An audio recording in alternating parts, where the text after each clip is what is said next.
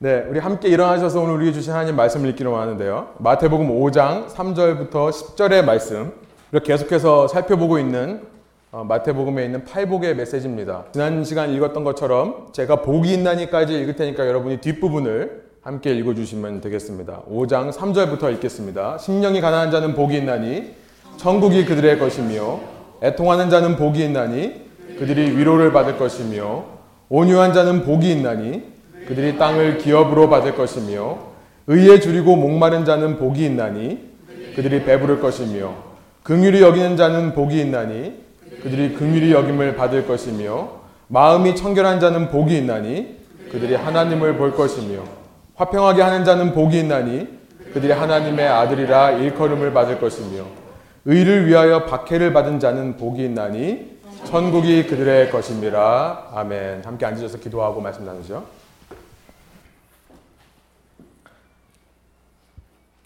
하나님, 이 시간에 주의 음성이 선포될 때에 이것을 사람이 기록한 말로, 사람이 전하는 말로 받지 않고 하나님께서 지금 나에게 주시는 주님의 음성으로 받을 수 있도록 주께서 인도하여 주시고, 주님, 이 말씀의 현실을 우리의 힘만으로는 살아갈 수 없습니다. 성령님께서 저희의 마음속에 감동 주시고 능력을 허락하여 주셔서 이 말씀대로 우리의 삶에 살아갈 수 있는 것을 헌신하고 결단하는 참된 예배될 수 있도록 인도하여 주십시오. 감사드리며 예수님의 이름으로 기도합니다. 아멘. 네, 지난 시간 말씀이 좀 길었죠. 그래서 제가 오늘 좀 짧게 준비했으니까 여러분 편하게, 편한 마음으로, 가벼운 마음으로 예, 들으시면 되겠습니다. 우리는 계속해서 이 팔복의 메시지를 살펴보고 있는데, 오늘 우리가 살펴볼 것은 여섯 번째 복의 메시지, 팔 절에 나와 있는 말씀입니다. 우리가 읽은 대로 어, 마음이 청결한 자는 복이 있다. 복수라고 했죠. 마음이 청결한 자들은 복이 있다. 왜냐하면 그들이 하나님을 보게 될 것이기 때문이다. 라는 말씀입니다. 하나님을 볼 것이다. 무슨 의미일까요? 하나님을 볼 것이다. 이 말씀이 지금까지의 팔복의 메시지 중에 가장 놀라운 약속인 것 같아요. 하나님을 본다고 얘기하잖아요. 여러분, 하나님을 볼 수 있으면 얼마나 좋겠습니까? 여러분 그렇지 않으세요? 정말 지난 주간도 한 주간 살면서 문득문득 제 삶에 제가 외치는 말이 있어요. 지난주에는 이 말씀을 준비하려고 더 그렇게 외쳤는지 모르겠는데, 하나님 좀 보고 싶습니다. 하나님 살아계신다면, 나와 함께 하신다면 좀 보여주십시오. 그런데 그 앞부분에 말씀하시는 것이 있죠. 하나님을 보기 위해서는 마음이 청결해야 된다. 이 말씀은요, 어떻게 보면 지금까지 읽었던 팔복의 메시지 중에 가장 이해하기 어려운 말씀인 것 같아요. 소화하기 어려운 말씀인 것 같아요. 마음이 깨끗해야지만 하나님을 볼 수 있다라고 말하는 것처럼 보이기 때문에 그래요. 여러분, 이 말씀을 어떻게 이해해야 될까요? 청결이라는 뜻의 이 그리스어는요, 카타로스라는 말인데요, 우리말 번역이 청결이라 번역한 것처럼 깨끗함이라는 의미가 있습니다. 더럽고 지저분한 것이 없는 상태, 말 그대로 깨끗한 상태를 카타로스, 깨끗함이라고 합니다.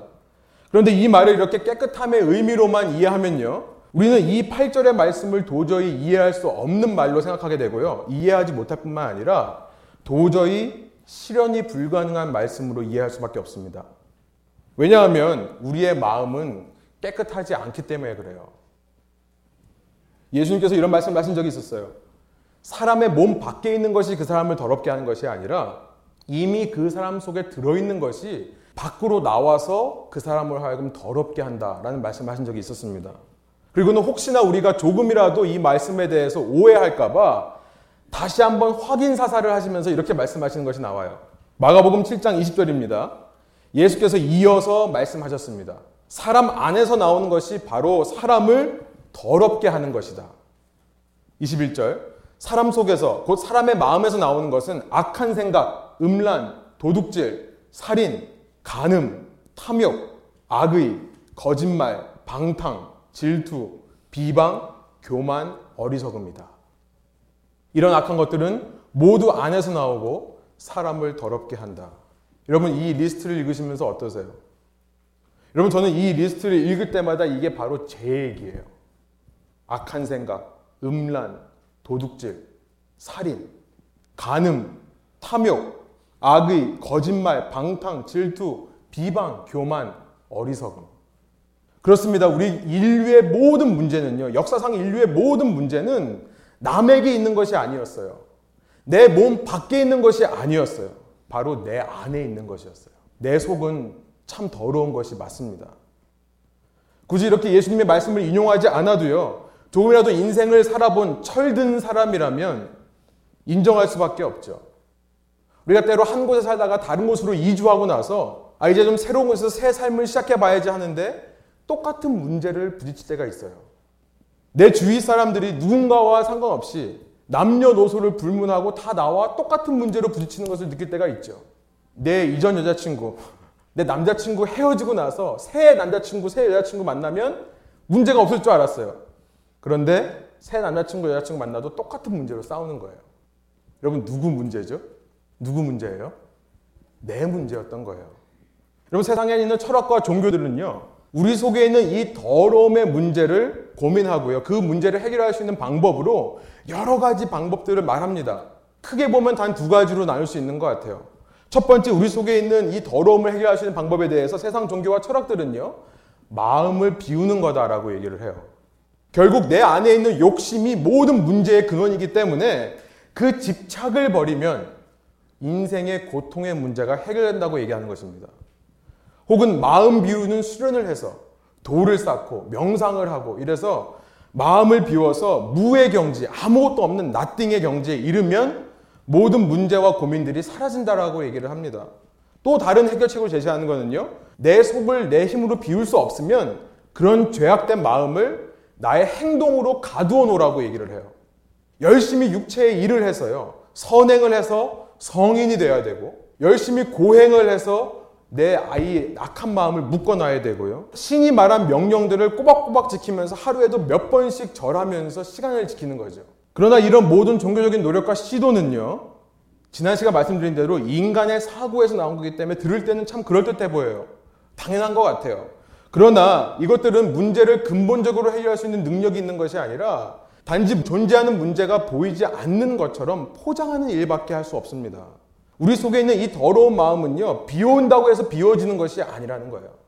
우리 속에 있는 이 더러운 마음은 가두어 놓는다고 해서 가두어지지 않는다는 것입니다. 여러분 그래서 우리는 이 말씀 앞에서 또다시 우리의 머리를 쥐어짜면서 아! 지난주에도 그랬어요. 머리를 쥐어짜면서 외칠 수밖에 없어요. 오 하나님! 하나님을 뵙고 싶은데 도대체 어떻게 해야 됩니까? 내 마음은 더러운데요. 여러분 우리가 이 말씀을 제대로 이해하기 위해서는요, 제가 마태복음 시작 부분부터 말씀드렸듯이 우리는 유대인이었던 마태가 유대인들을 염두에 두고 기록한 이 마태복음을 읽으면서 이 메시지들을 제대로 이해하기 위해서는 당시 유대인들이었던 예수님의 제자들이 이 메시지를 듣고 어떻게 이해했는지를 연구해 보아야 한다고 했습니다. 그렇죠? 우리의 상식으로 그냥 이해하는 것이 아니라 당시 유대인들은 이 말을 어떻게 이해를 했을까를 연구를 해봐야 한다고 그랬어요. 그래서 당시 성경이었던 구약을 통해서 우리가 이 단어들, 이 문장들의 의미를 살펴봐야 됩니다. 그래서 이 시간 구약에서 이 청결이라는 의미가 도대체 무슨 의미인가를 좀 살펴보려고 그래요.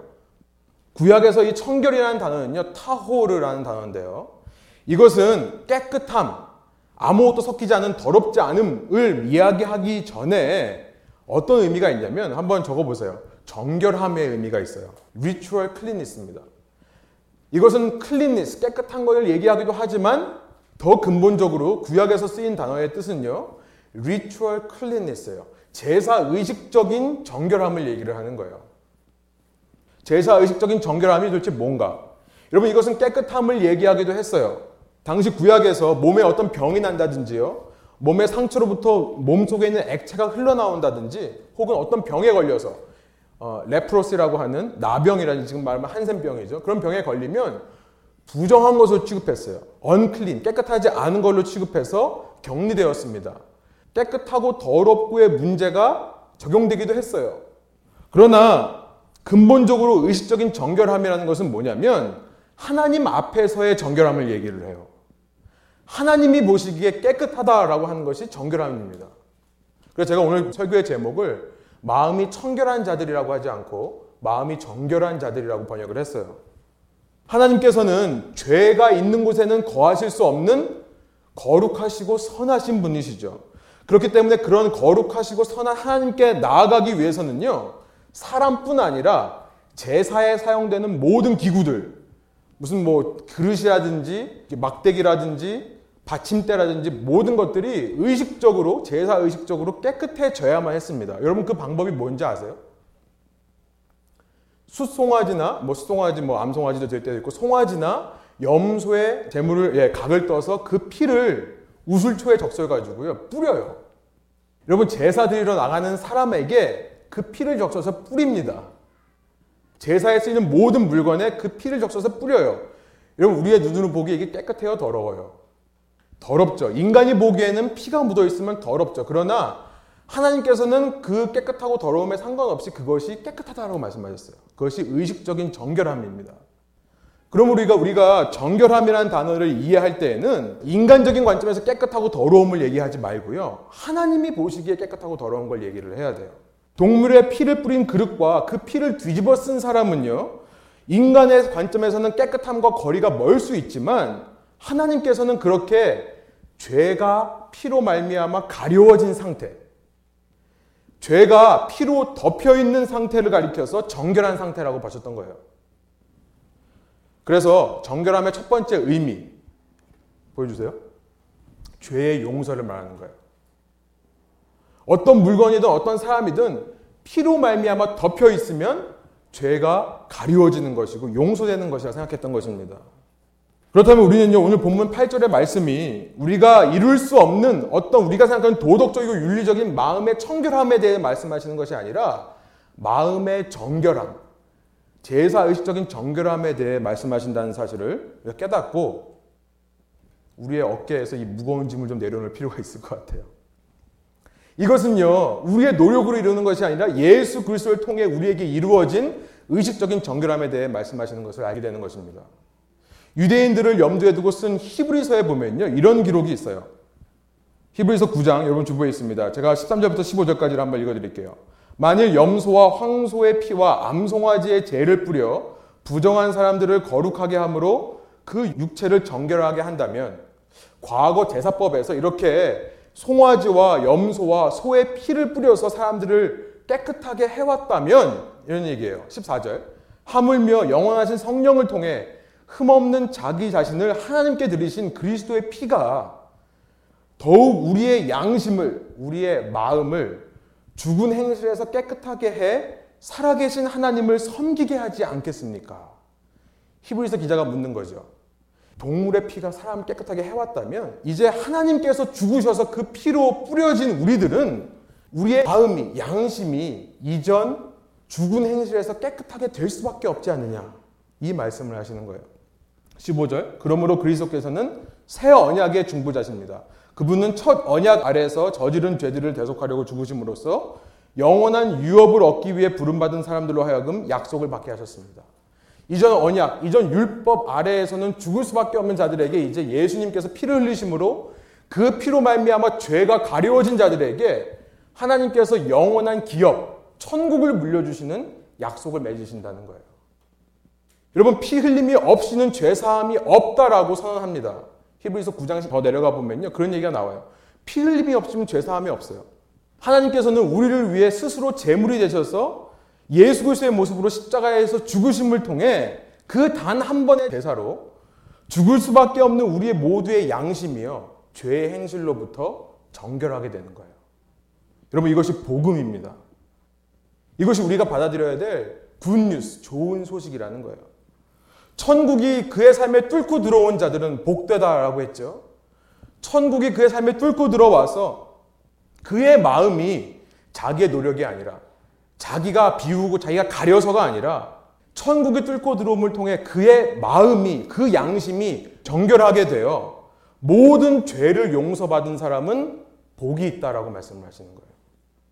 여러분 예수님의 피의 능력을 믿으시고 이 복음을 받아들여서 참으로 복된 자가 되시기를 소망합니다. 아멘. 여러분 그러나 이 정결함이라는 단어의 뜻은요, 죄가 사해지는 의식적 정결함에서 더 나아가는 거예요. 한 걸음 더 나아가서 그렇게 죄가 사해졌기 때문에 이제는 하나님께 온전히 드려지는 것까지를 이야기하는 것이 의식적인 정결함입니다. 우리가 방금 살펴본 히브리서 구 장 십사 절에 보면요, 그리스도의 피가 더욱 우리의 양심을 죽은 행실 가운데서 깨끗하게 해, 뭐라고 되어 있죠? 살아계신 하나님을 섬기게 하지 않겠습니까? 여기까지 가는 것이 정결함이에요. 피가 뿌려진 그릇은요, 그 자체가 정결한 것이 중요한 것으로 끝나는 게 아니라요, 이제부터 그 피가 뿌려진 그릇은 오직 제사의 목적으로만 사용되는 거죠.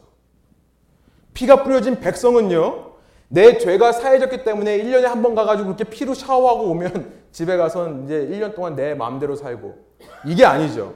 그렇게 피가 뿌려진 백성은 그 이후의 삶이 오직 하나님만을 바라보며 하나님만을 위해 살게 되는 참된 예배자의 삶을 살게 된다는 거예요. 여기까지 얘기하는 것이 의식적인 정결함입니다. 여러분, 그래서 제사라는 것은요, 우리가 모여서 이렇게 예배 드린다는 것은 하나님을 향한 헌신과 결단의 의미가 너무나 중요한 것입니다. 예배란 드리는 거죠. 좋은 찬양으로 감동받고 실력 있는 연주자들의 실력에 놀라고 뭐 아직은 그런 수준이 아닌가요? 네. 말씀으로 위로받고 뭐 아직 그런 수준이 아닌가요? 똑같이. 여러분, 이런 수준에서 멈추는 것이 아니라요, 더 나아가서 이제 예배를 통해 내 삶의 예배가 시작되는 거죠. 내 삶을 하나님께 내어드리는 것을 우리가 반복하고 훈련하고 연습하는 것이 예배입니다. 여러분, 이러한 의식적인 정결함의 의미가 잘 나타나 있는 것이 시편 이십사 편이에요. 많은 학자들은요, 오늘 본문 팔 절이 바로 이 시편 이십사 편을 인용하여서 기록한 표현이라고 이해하고 있습니다. 우리 시편 이십사 편 삼 절부터 사 절을 한번 한 목소리로 한번 읽어볼까요? 여호와의 산에 오를 자가 누구며 그의 거룩한 곳에 설 자가 누구인가? 곧 손이 깨끗하며 마음이 청결하며 뜻을 허탄한 데에 두지 아니하며 거짓 맹세하지 아니하는 자로다. 다윗은 묻죠. 누가 하나님 앞에 설 수 있겠는가? 누가 하나님의 산에 오를 수 있겠는가? 누가 그 거룩하시고 선하신 하나님 앞에 설 수 있느냐? 어떤 사람이요? 손이 깨끗하고 마음이 청결한 사람이다. 여기서 나오는 마음이 청결하다는 표현이 오늘 본문에 나와 있는 표현과 동일한 표현입니다. 이 구약의 이 성경을 그리스 말로 번역한 칠십 인역, 세프와진트에 보면요, 똑같은 표현을 써요. 두 구절이요. 이런 정결한 마음의 사람이 어떤 사람이라고 얘기를 해요? 사 절에서요. 뜻을 허탄한 데 두지 않는 사람이다 라고 얘기를 해요. 그러니까 마음이 정결한 사람은 거짓된 것에 자기의 마음을 두지 않는다라는 뜻이에요. 여기서부터 당시 사람들은 정결이라는 말을 어떻게 이해했냐면요, 갈라지지 않은 마음으로 이해했어요. 곧 정결한 사람은 하나님 외에 다른 신에게, 하나님 외에 다른 세상 어떤 것에게 마음을 두지 않는다는 것으로 이해를 했던 것입니다. 시편 이십사 편은요, 계속해서 그런 사람들에 대해서 이렇게 노래하고 있어요. 오 절부터 육 절이에요. 제가 읽어드릴게요. 그는 여호와께 복을 받고 구원의 하나님께 의를 얻으리니 이는 여호와를 찾는 족속이요 야곱의 하나님의 얼굴을 구하는 자로다. 하나님의 얼굴을 구한다. 하나님의 얼굴을 보기를 원한다. 하나님을 보기를 원하는 사람이다 라고 말씀을 하는 거예요. 이 땅을 살면서 오직 야훼 하나님, 구원자 되시는 하나님만을 찾고 야곱의 하나님, 이스라엘의 구원자 되시는 그 하나님의 얼굴만을 구하는 사람이 바로 마음이 정결한 자다 라고 말씀하시는 거죠. 여러분, 이런 의미가 신약에 가보면요, 야고보서에 그대로 기록되어 있습니다. 야고보서 사 장에 가보면요, 사도 야고보는 사 장의 시작을 어떻게 시작하냐면 우리의 싸움은 우리 속에 있는 정욕과의 싸움이다 라고 사 장 일 절을 시작해요. 그러면서 사 장 삼 절에 가면 뭐라고 하냐면 우리가 때로 하나님께 구해도 받지 못하는 이유는 우리가 우리의 정욕대로 쓰기 위해 잘못 구하기 때문에 그렇다라는 말을 하죠. 그 유명한 말씀이 있죠. 그러면서 세상과 친구되는 것은 하나님과 원수되는 것을 알지 못하느냐? 간음하는 여인들이요. 야고보가 편지를 쓰면서 그 수신자들에게 간음하는 여인들이라고 말을 해요. 너희들은 하나님을 섬긴다고 하면서 동시에 세상 것도 섬기지 않느냐? 하나님만 따른다고 하면서 동시에 세상 것도 있어야 된다고 말하지 않느냐? 그런 자들에게 세상과 친구되는 것은 하나님과 원수되는 거다. 그러면서 사 장 팔 절에 이런 말씀을 합니다. 우리 한번 한 목소리로 읽어볼까요? 하나님을 가까이 하십시오. 그러면 하나님께서 여러분에게 가까이 오실 것입니다. 죄인들이여, 손을 깨끗이 하십시오. 두 마음을 품은 사람들이여, 마음을 정결하게 하십시오. 여러분, 여기서 지금 손을 깨끗이 하라, 정결한 마음을 가져라, 시편 이십사 편에서 똑같이 그대로 가져온 표현이죠. 여러분, 결국 두 마음을 품는 것, 이것이 부정한 마음이고, 다른 말로 말하면 한 마음이 되는 것, 두 마음을 품지 않고 한 하나님만 바라보는 것이 바로 마음의 정결함이라고 사도 야고보가 얘기하고 있는 거예요. 여러분, 마음을 정결하게 한다는 것은 오직 하나님만 바라보면서 하나님만 예배하는 삶을 가리켜서 정결하다고 하는 것입니다. 여러분, 그렇다면 오늘 우리는요, 오늘 본문 마태복음 오장 팔절의 여섯 번째 복의 메시지를 더 잘 이해하게 되는 거죠. 예수 그리스도를 믿음으로 이전 삶의 방식을 버리고 오직 예수님만을 왕으로 섬기는 참된 회개가 일어난 사람. 그래서 제가 회개가 그 뜻이라고 했죠. 회개란 이전 삶의 방식을 버리고 새로운 삶의 방식을 채택하는 것을 회개라고 한다고 했습니다. 이전 삶의 방식을 버리고 오직 예수님만을 왕으로 섬기는 참된 회개가 그 마음속에 일어난 사람들은 예수 그리스도의 피의 능력으로 모든 죄에서 정결해질 뿐만 아니라 이제 앞으로의 삶 속에 오직 하나님만을 바라보고 그의 얼굴만을 구하는 참 예배의 삶이 시작되는 거다. 그 말씀을 하는 거죠. 이런 자들은 복된 자들이다. 여러분, 이 말씀 역시 앞서 말했던 복의 메시지들과 다 연결되는 것입니다. 그렇게 하나님만 찾고 바라게 되어서 내 심령이 가난해짐을 느끼고 애통하게 되고 의에 줄이고 목마른 자들이라면 잘 가고 있는 것이 맞다라는 거예요. 그 길이 맞는 길이다.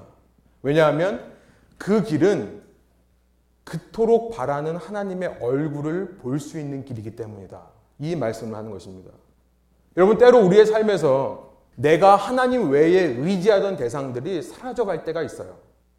인생을 살다 보면 내가 바라보고 내가 소원하던 것들이 이루어지지 않고 잘려나갈 때가 있어요. 그래서 내 심령에 가난해짐을 느낄 때가 있죠.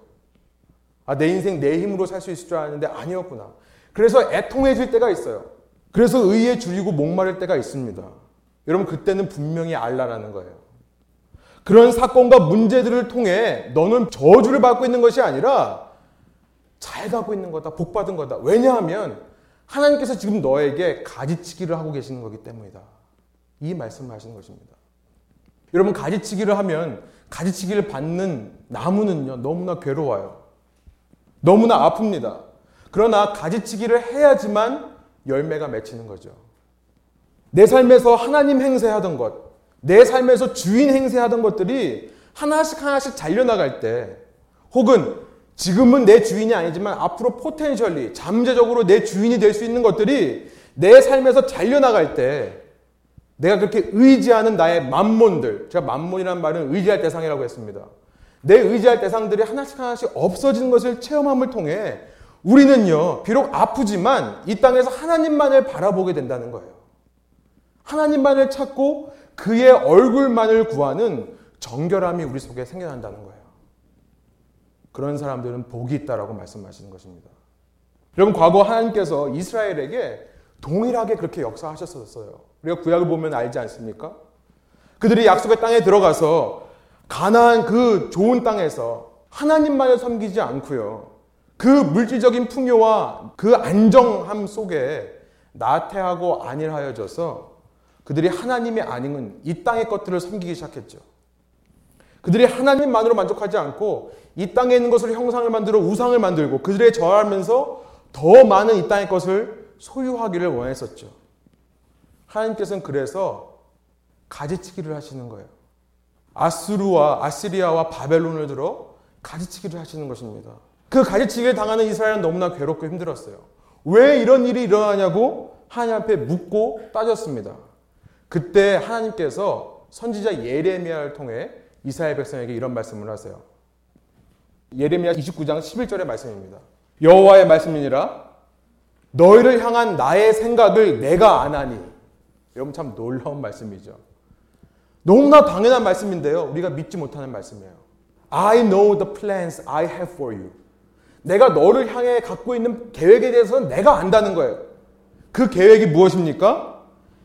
평안이요 재앙이 아니니라. 너의 눈에는 지금 이것이 재앙처럼 보이지. 당연하지. 너는 아플 수밖에 없어. 내가 가르치기를 하니까. 그러나 내 뜻은 재앙을 주려고 하는 게 아니다. 너에게 평안을 주려고 하는 거다. 너에게 미래와 희망을 주는 것이니라. 이 가르치기를 통해 미래의 희망과 소망을 주려고 하는 것이다. 십이절에 이런 말씀하십니다. 너희가 내게 부르짖으며 내게 와서 기도하면 내가 너희들의 기도를 들을 것이요 너희가 온 마음으로 나를 구하면 나를 찾을 것이요 나를 만나리라. 그러니 너희들은 이 상황에서 더 나만 바라봐. 더 나에게 의지해. 더 나에게 기도하고 내 얼굴만을 구해라. 그러면 내가 너를 이 상황 가운데서 만나주겠다 말씀하시는 거죠. 십사 절. 이것은 여호와의 말씀이니라. 나는 너희들을 만날 것이며. 여기서는요. 한국말로는 내가 만난다 돼 있지만 영어로 보시면 I will be found by you. 내가 너희에 의해서 찾아질 거다 말씀을 하시는 거예요. 너희를 포로된 중에서 다시 돌아오게 하되 내가 쫓아보내었던 나라들과 모든 곳에서 모아 사로잡혀 떠났던 그곳으로 돌아오게 하리라. 이것은 여호와 하나님의 말씀이니라. 여러분 구약에서 하나님은 자기의 백성이 죄악 가운데 있을 때 그 백성이 하나님만을 섬기지 않고 우상과 하나님을 겸하여 섬길 때 그런 음란한 가운데 있을 때 그의 얼굴을 자기 백성에서 돌이키신다라는 표현을 쓰세요. 에스겔서 삼십구 장에 보면 그런 표현이 있습니다. 제가 이십삼 절, 이십사 절을 한번 읽어드릴게요.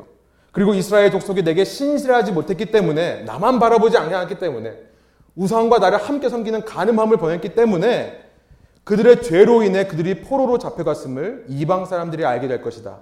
내가 그들에게 내 얼굴을 가렸다라고 말씀을 하세요. 내가 그들을 원수들의 손에 넘겨줘서 그들은 모두 칼로 쓰러지게 된 것이다. 나는 그들의 부정과 그들의 범죄에 따라 그들을 대했다. 나는 그들에게서 내 얼굴을 가렸다. 여러분 이처럼 우리가 이 땅을 살면서 때로 하나님께서 우리에게 얼굴을 가리실 것 같은 때가 있어요. 그래서 하나님의 얼굴을 구하고 찾을 수밖에 없는 상황이 될 때가 있습니다. 하나님의 뜻은 재앙이 아니라는 거예요. 평안이라는 거예요. 미래와 소망이라는 것입니다. 이제 때가 되면 하나님께서 그들을 다시 돌아오게 하실 때 그때가 되면 하나님께서는 얼굴을 숨기지 않겠다라고 말씀을 하세요. 여러분 하나님께서 얼굴을 숨기지 않는다는 것은 하나님께서 얼굴을 보여주신다는 것이고 백성들이 하나님을 본다는 의미입니다. 이것이 하나님을 본다는 의미예요. 이것은 백성들이 자기 스스로의 마음을 열심히 노력해서 비워서 이뤄낼 수 있는 일이 아니죠.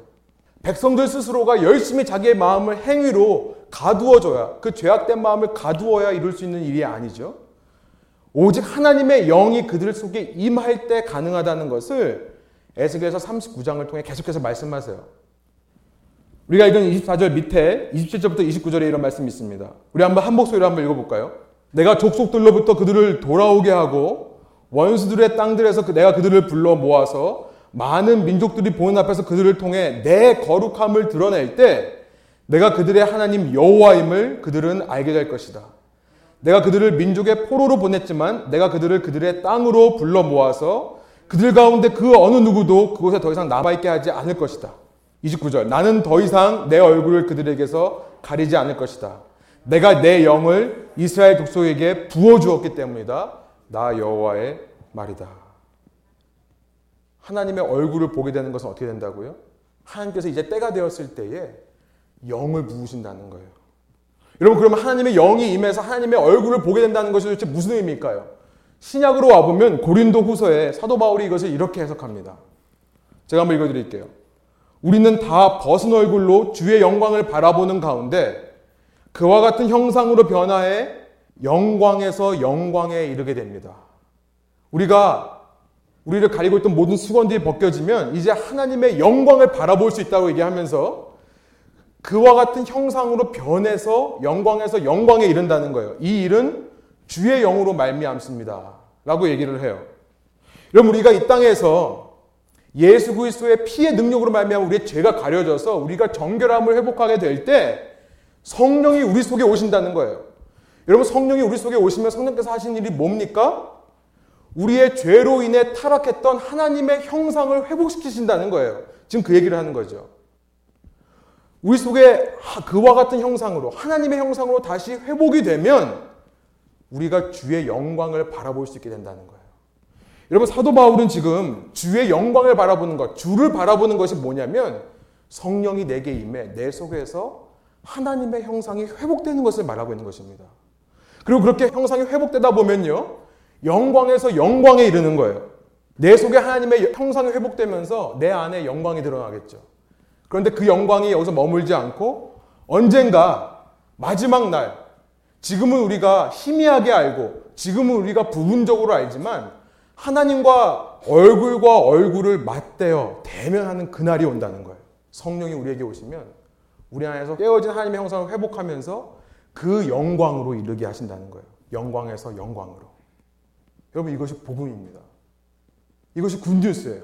그래서 성경의 마지막 책인 계시록에 가면요, 요한계시록의 맨 마지막 장 이십이 장에 이런 영광스러움을 기록하고 있어요.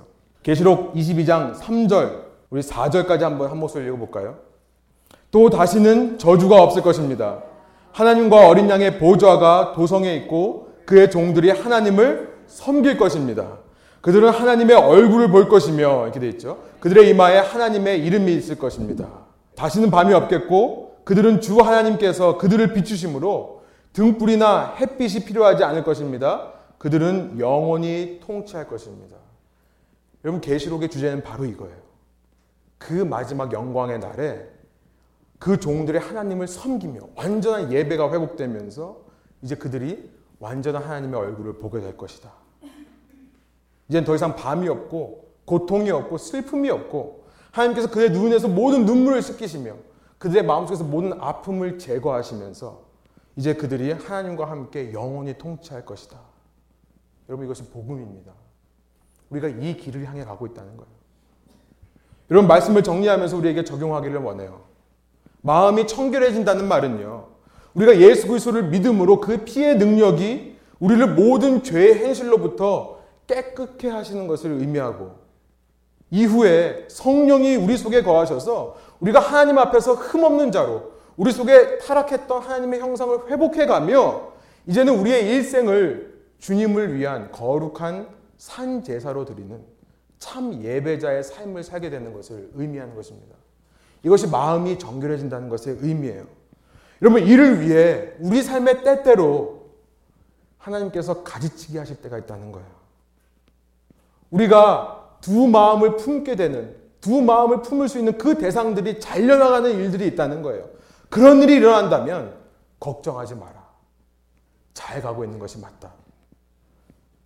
마치 그 길이 포로 생활을 떠난 이스라엘처럼 그 길이 참 고단하고 힘들고 고통스럽고 때로는 절망스럽기까지 한 길이라 하더라도 그 속에서 너희가 나를 찾고 찾으면 내가 너와 함께 할 거다. 내 영이 너의 속에 있어 타락했던 너의 형상을 회복시켜 갈 거다. 여러분, 기억하십시오. 성숙이란 고통 없이는 절대로 이루어지지 않습니다. 연단 없이는 절대로 이룰 수 없는 것이 성숙이에요. 고통을 받아야지만 성숙하게 되는 거죠. 그래서 하나님께서 말씀하시는 거예요. 그 길이 복된 길이다. 그 길을 걸어가면 때로 가지치기를 당해 힘들다 할지라도 너의 속에 있는 형상이 발견되는 유일한 방법이기 때문에 그 길이 복된 길이다 말씀하시는 거예요. 여러분, 이 땅을 사시면서 이렇게 여러분 속에 날마다 타락되었던 하나님의 형상을 되찾아가시는 저와 여러분 되시기를 소망합니다. 여러분, 지금 여러분의 상황 속에 하나님은 어디 계십니까? 때로 이 땅을 살면서 말 숨은 그림 찾기 하듯이 내 상황 가운데 하나님이 안 보일 때가 있어요. 그래서 밤에 잠을 이루지 못하고 새벽에도 눈을 뜰 때가 있습니다. 여러분, 그럴 때 전심으로 주님을 찾고 두드리고 구하시라는 거예요. 그러면 자식에게 좋은 것을 주실 줄 아시는 하나님께서 성령의 위로와 평안과 능력을 이 여정 가운데 여러분에게 허락해 주실 줄 믿습니다. 함께 기도하시겠습니다. 우리 이 시간 말씀을 기억하면서 한 가지 결단의 기도를 드리시기를 원합니다. 그렇습니다. 주님, 마음이 정결하게 된다는 것은 우리가 생각하는 인간적인 도덕적인 개념에서의 깨끗함, 윤리적인 발음, 이것을 얘기하는 것이 아니라 예수 그리스도의 피로 말미암아 내 죄가 가려워지는 것임을 이 시간 말씀해 주시니 감사합니다. 주님, 그래서 수고하고 무거운 짐진 자들이 주님 앞에 나갈 수 있음에 감사드립니다. 주님, 우리가 이것을 깨달았다면 그 피의 능력이 우리를 죄로부터 정결하게 하실 뿐만 아니라 이제는 우리의 삶을 주님을 위한 거룩한 산 제물로 드리는 것임을 제가 이 시간 결단하고 고백할 수 있도록 인도하여 주십시오. 그래서 이후 나의 삶이 주님 보시기에 아름다운 예배의 삶이 되게 하여 주시고, 주님 저희가 그 삶을 살아가면서 날마다 우리 속에 성령께서 회복해 가시는 하나님의 형상을 바라보며 내 안에 살아계신 주님을 발견할 수 있도록 인도하여 주십시오. 이 상황 가운데서 때로 하나님이 보이지 않는다 하더라도 이 상황 가운데 주님을 만나고 체험해가는 참된 성숙이 일어나는 저의 삶이 될 수 있도록 인도하여 주십시오. 주님, 가지치기를 당하는 이유가 무엇입니까? 이 시간 우리에게 말씀해 주신 것이 있다면, 주님 그럼에도 불구하고 우리가 주님을 따르며 주께 구하겠습니다. 주님을 전심으로 찾고 주님을 만나기 위해 노력하겠습니다. 정말 구하고 두드리고 찾을 때에 하나님께서 우리에게 성령을 허락해 주실 줄 믿습니다. 이런 결단의 고백을 가지고 우리 함께 기도하며 주 앞에 나가시겠습니다. 기도하시겠습니다.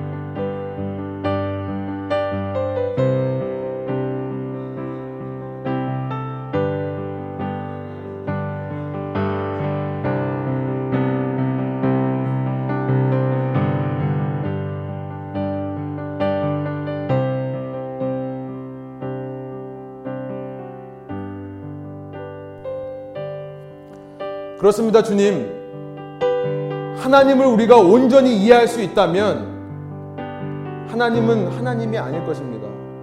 때로 우리가 이해하지 못하고 알 수 없는 상황 가운데로 주님께서 이끄실 때라도, 주님, 나를 향한 주님의 생각은 재앙이 아니라 평안이라 말씀하셨사오니 이 말씀을 나를 향한 하나님의 말씀으로 받을 수 있는 믿음을 허락하여 주셨사옵니다. 어떤 삶의 여정 가운데서도 포기하고 낙심하고 마음 변하지 않고 주님만을 바라보는 참된 마음이 정결한 자 될 수 있도록 인도하여 주십시오. 주님, 그래서 우리가 날마다 이 땅에서 악함을 들어 선을 이루시는 주님을 믿으며 따라가며 내 속에 이 고통과 연단의 과정을 통해 깨어졌던 하나님의 형상이 회복되는 것을 느끼며 날마다 주님을 발견할 수 있도록 인도하여 주시고, 상황 가운데 살아 역사하시는 하나님의 손길을 발견할 수 있도록 인도해 주시고, 그래서 세상이 알 수 없는, 인간들이 이해할 수 없는 신앙의 신비와 감격을 체험할 수 있는 저를 될 수 있도록 인도하여 주십시오.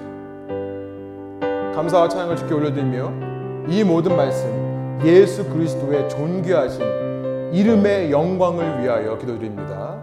아멘. 함께 주기도문으로 예배를 마치겠습니다. 하늘에 계신 우리 아버지여, 이름이 거룩히 여김을 받으시오며 나라가 임하옵시며 뜻이 하늘에서 이루어진 것 같이 땅에서도 이루어지이다.